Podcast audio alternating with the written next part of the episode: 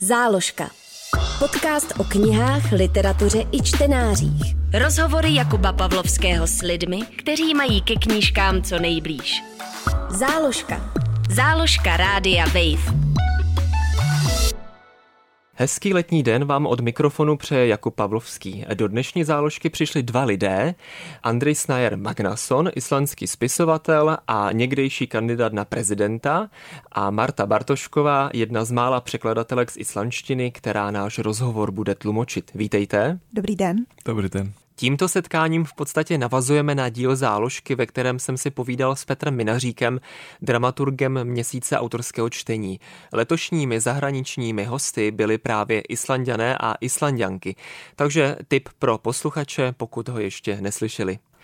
Andri, vaše nejnovější knížka, o které se budeme bavit, se jmenuje O času a vodě a je o oteplování, tání ledovců, zvyšování hladiny moří, oxidu uhličitém, odpadcích a korálech, ale taky o vaší rodině.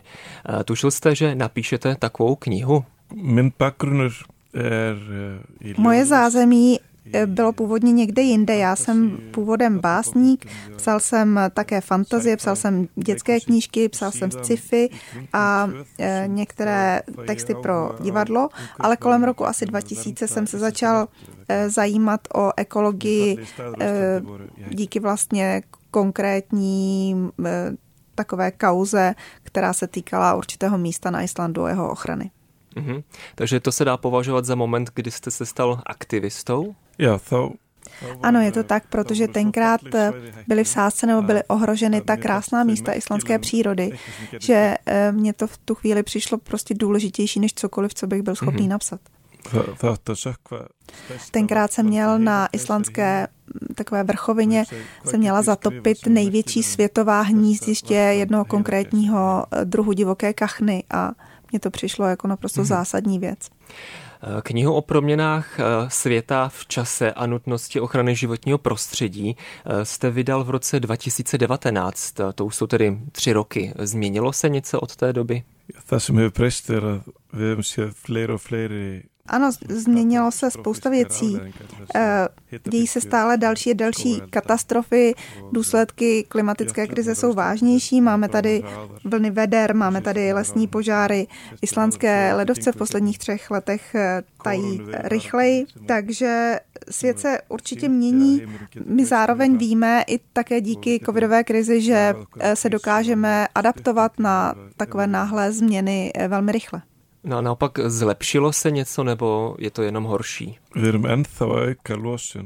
Změny k lepšímu jsou dílčí, lokální a určitě existují, ale celkově, celkově je to špatné. My stále ještě navyšujeme množství emisí, vypouštíme do vzduchu stále větší množství C O dva, takže celkově prostě jdeme špatným směrem. Není to dobré. A jak vy vůbec žijete dneska? Vstanete a hned přemýšlíte o tom, co změnit k lepšímu? Já to vnímám tak, že mojí povinností je vyprávět příběhy, protože já jsem spisovatel, žiju v téhle době a navíc mám přístup jednak k vědeckým informacím a mám přístup ke svým prarodičům, kteří se zabývali zkoumáním ledovců už před mnoha desítkami let. Takže já jako svůj hlavní přínos v těchto nelehkých věcech vnímám svoji spisovatelskou práci. Samozřejmě můžu taky změnit svůj životní styl například, ale, ale moje úloha, tak jak ji vidím já, je psaní. No, ono se říká, že každý z nás může něco změnit, včetně vás, nebo vás, Marto, nebo i mě samozřejmě, no ale proč to neděláme? Proč mm. každý opravdu něco neudělá pro to, aby byl svět lepší? Father, það sem ég er að skrifa um í bókinni er að það er eins og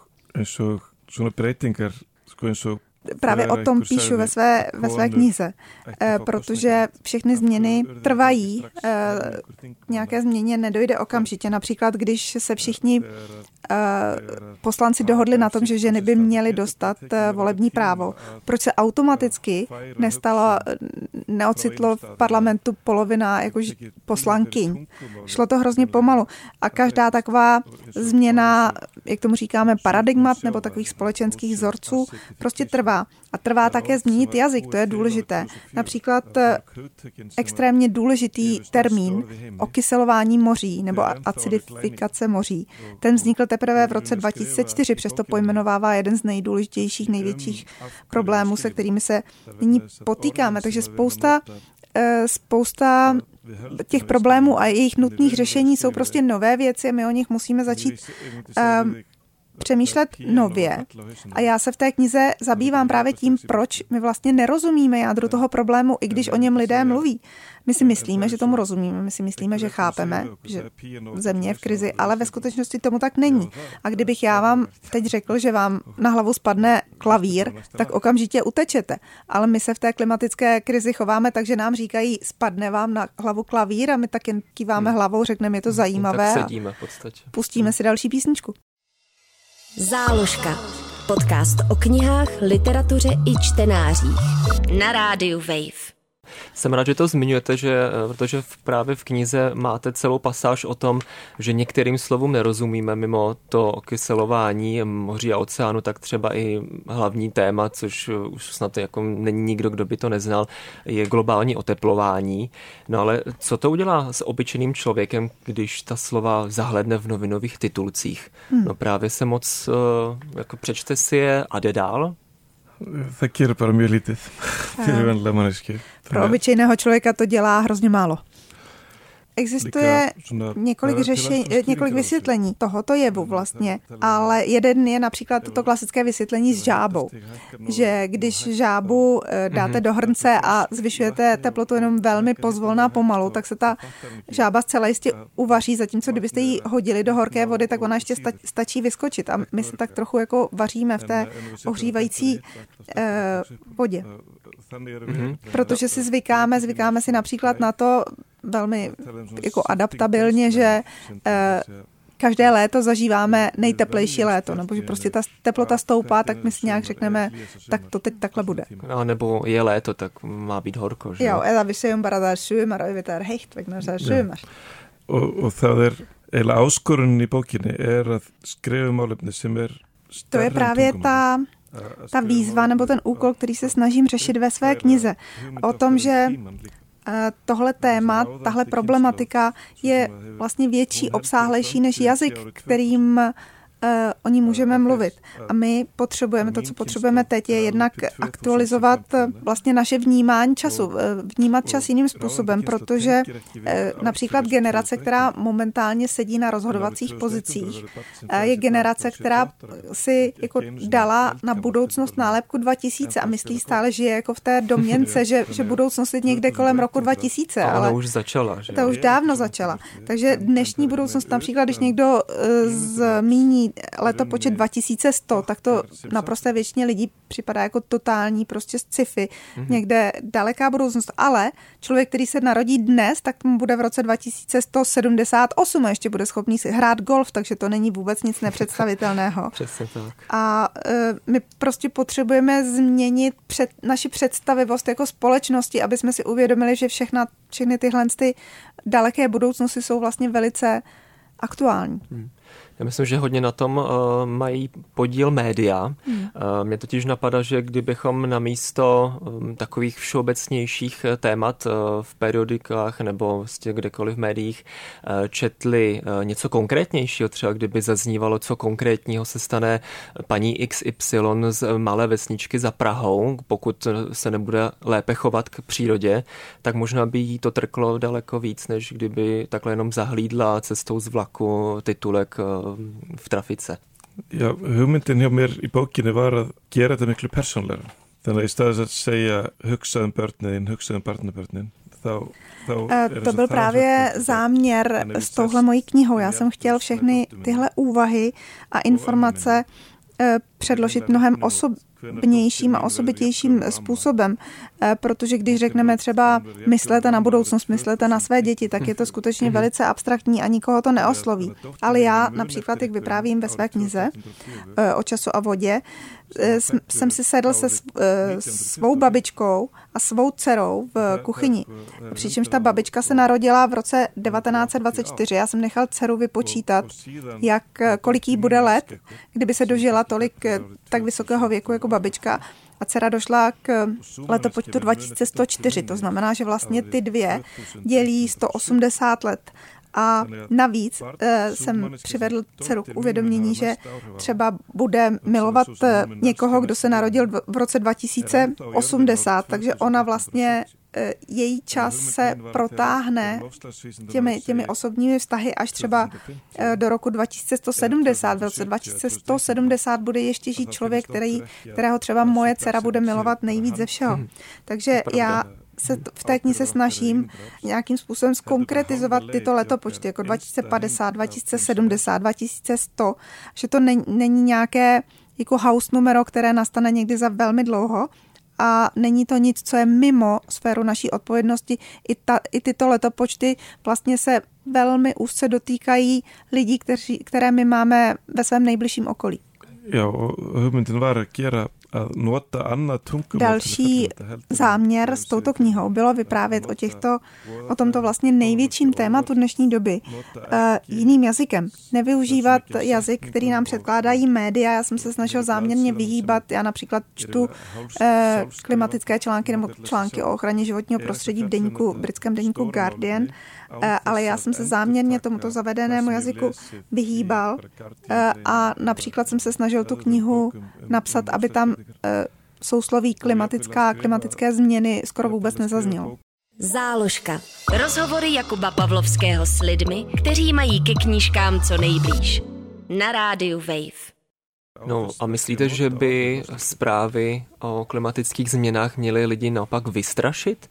No třeba, když se podíváme na některé dokumentární filmy, posluchači určitě znají uh, dokument Davida Attenborougha, kde jsou jasné záběry na padající ledovce do vody, jak uh, se lámou a praskají. Tak jestli to je to, co nás nakopne? Þetta er flókin spurning og svarið er heldur flókið ef, ef maður fer til læknis og hann segir að Tohle je složitá otázka a odpověď je také trochu komplikovaná.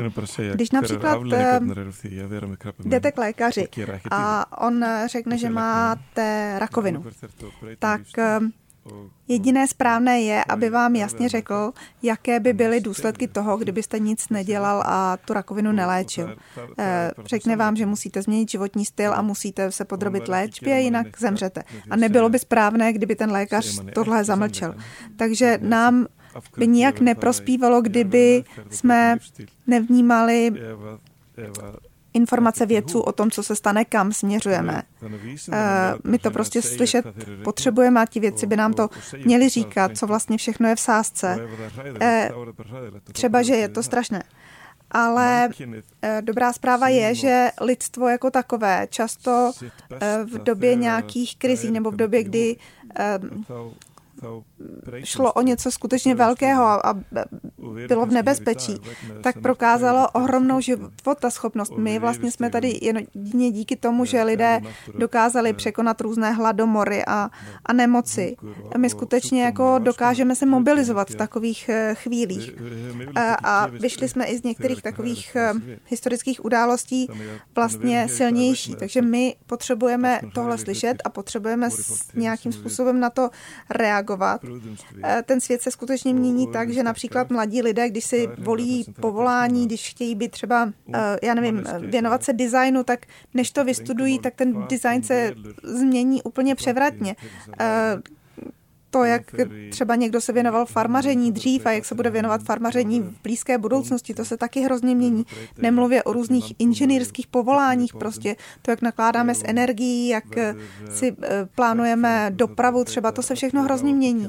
A má to uh, sice jako některé negativní aspekty, ale zároveň je to přece hrozně pozitivní, že tohle všechno dokážeme. Je fajn, když to takhle zazní a když si to vyslechneme, takže děkuji za tuhle odpověď. Jo, je átti erfitt með að klára bókina þar til ég fann einhvers konar sjónhorn. Já jsem vlastně tenhle úhel pohledu dlouho a docela zoufale hledal, protože ta knížka nesměřovala k ničemu hezkému, ale pak jsem si uvědomil tohle a, a díky tomu jsem ji dokázal dopsat. Ég sá engan tilgang í að skrifa heimsendabók. Protože jsem ne, neviděl žádný přínos v tom, že bych napsal nějakou apokalyptickou knihu. Greta Thunberg minu bókina sem þetta er búið krakkar.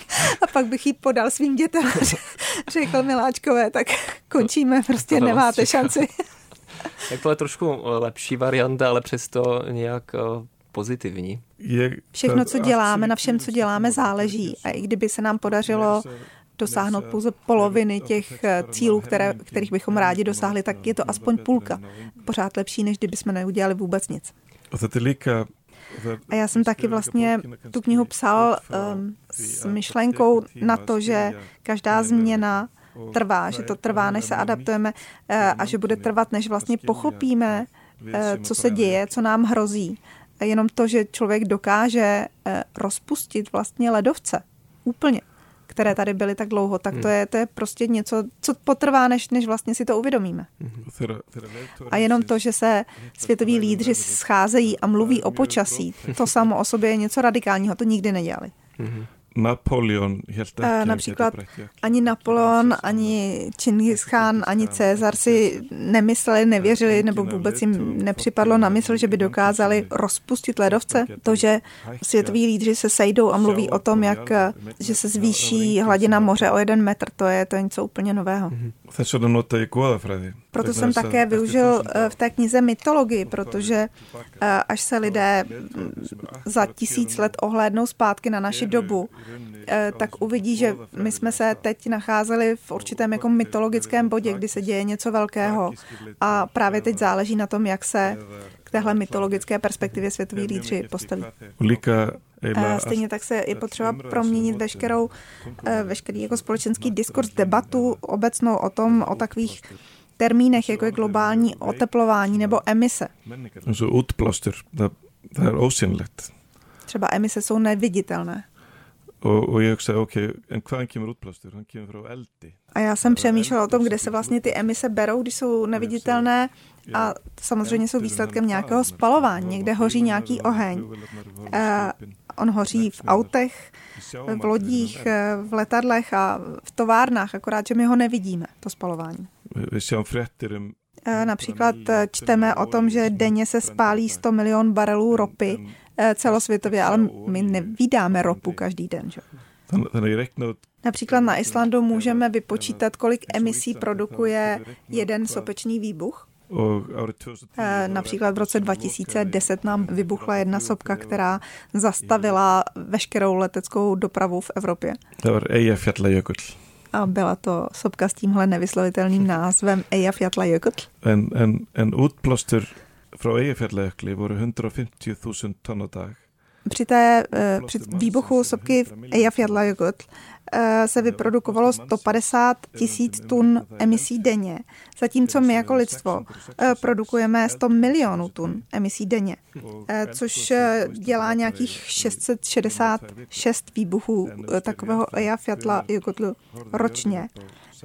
Ale v tom roce dva tisíce deset ta, ta sopka vlastně soptila jenom nějaký jeden až dva týdny, zatímco my ty emise produkujeme celá desetiletí. A kdybyste se zeptali nějakého geologa, jaké to bude mít důsledky, takovýhle dlouhotrvající sopečný výbuch, tak ten by jenom potřásl, potřásl hlavou a řekl by, že je to totální katastrofa země srovnatelná s těmi, o kterých jsme našli svědectví v vrstvách, které se našly v Grand Canyonu.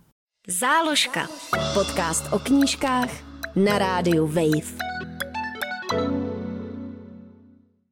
No ale napadá mě k tomu, jestli jste někdy potkal člověka, jako je popírač klimatických změn, protože vím, že existují, já osobně jsem teda žádného nepotkal, ale zajímalo by mě, jako jestli oni tvrdí, že je všechno v pořádku, stojí před tajícím ledovcem a jako nevidí ho, hmm. nebo před sopkou, nebo před výrobnou aut.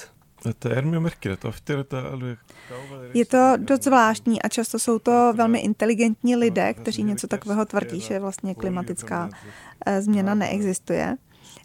A já vím, že například producenti ropy takovéto názory velice silně podporují a můžou, snaží se rozšířit názor, že vlastně za současné změny nemůže ropa.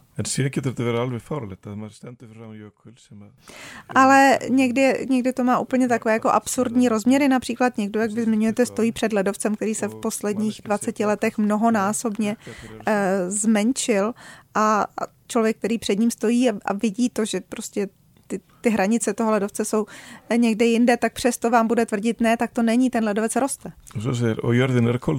A taky říkají, že země se ochlazuje. Často zatím stojí nejrůznější konspirační teorie, ale když se zeptáte těch lidí například na nějaké, aby vysvětlili některé novější fenomény a novější výrazy a slovní spojení, například to okyselování moří, že stoupá prostě kyselost moří a je to velice kritické, tak tenhle tohle sousloví okyselování moří je tak nové, že oni vlastně ještě si nestačili vytvořit žádnou konspirační teorii kolem toho. To přijde určitě. Tak je mrorgla. Já ta řekla byla na týdnu. A určitě právě teď vzniká. No, přesuneme se na Island, který si Češi v posledních letech poměrně oblíbili. Jezdí tam čím dál víc i mých přátel a kamarádů. Jak je na tom Island se zachováváním panenské přírody? Hmm. Nejsou návštěvy turistů neštěstím? Turistatner Islandem je stort. Island je nastěv stortu Bretland. Island je velmi velká země, je skoro tak rozlehlá jako Velká Británie.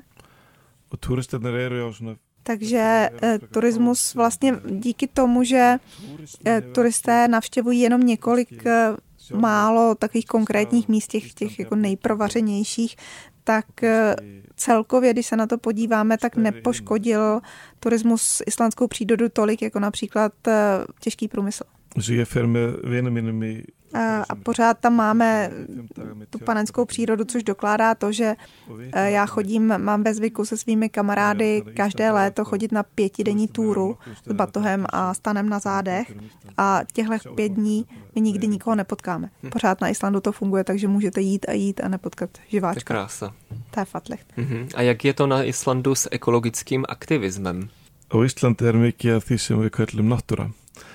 Na Islandu máme hodně toho, čemu se říká příroda. Máme vodopády a máme neskrocené řeky a údolí, prostě panenská území. A zhruba před třiceti lety naši politikové v těchto územích, v těchto místech spatřili příležitost, jak vyrábět energii v masovém měřítku pro hliníkárny. Jedna hliníkárna spotřebuje tolik elektrické energie jako milion lidí. A ti politici začali vyznávat takovou skutečně agresivní politiku, která by tahle panenská území, naše hory, během třiceti let úplně zničila. Takže islandský aktivismus se zaměřuje právě na ochranu těchto neobydlených území na našem ostrově, které vlastně představují největší panenské přírodní území v Evropě. Mm-hmm. Takže zatím uh, se daří aktivismu? E, některé bitvy jsme prohráli, ale spoustu území se nám podařilo zachránit. Například jedno, které v roce dva tisíce bylo přímo ohroženo tady těmi politickými uh, rozhodnutími, tak bylo prohlášeno za uh, přírodní památku, chráněné území. A vlastně v tomhle ohledu ten turismus přispěl pozitivně, protože pomáhá i nám chápat, co vlastně, jaké perly doma máme a že, že máme přírodu, kterou stojí za to chránit. Ale nyní samozřejmě turismus problém je, a to protože na, na ostrov se nedostanete jinak než letecky, takže je potřeba vymyslet nějaké řešení, jak by k nám turisti mohli jezdit, aniž by přitom museli tát ledovce. Před několika lety jste kandidoval na prezidenta Islandu. Co by byla první věc, kterou byste v tomto úřadu udělal? Forseti Islands er Islandský prezident má spíše symbolickou funkci, nemá žádnou přímou moc, není to premiér, nemůže schvalovat žádné zákony. Prezidenti u nás mají spíše vliv v tom smyslu, že dokáží formulovat myšlenky a iniciovat různé procesy nebo hnutí. Nemají přímou, přímou moc. Já jsem kandidoval v roce dva tisíce šestnáct, kdy ještě nebyla Greta Thunberg veřejně známá a její kampaň. Takže to první, co já jsem chtěl udělat, bylo svolat vědce a novináře a poslance a přispět k tomu, aby se všeobecné chápání této problematiky jako urychlilo a posílilo. Mm-hmm.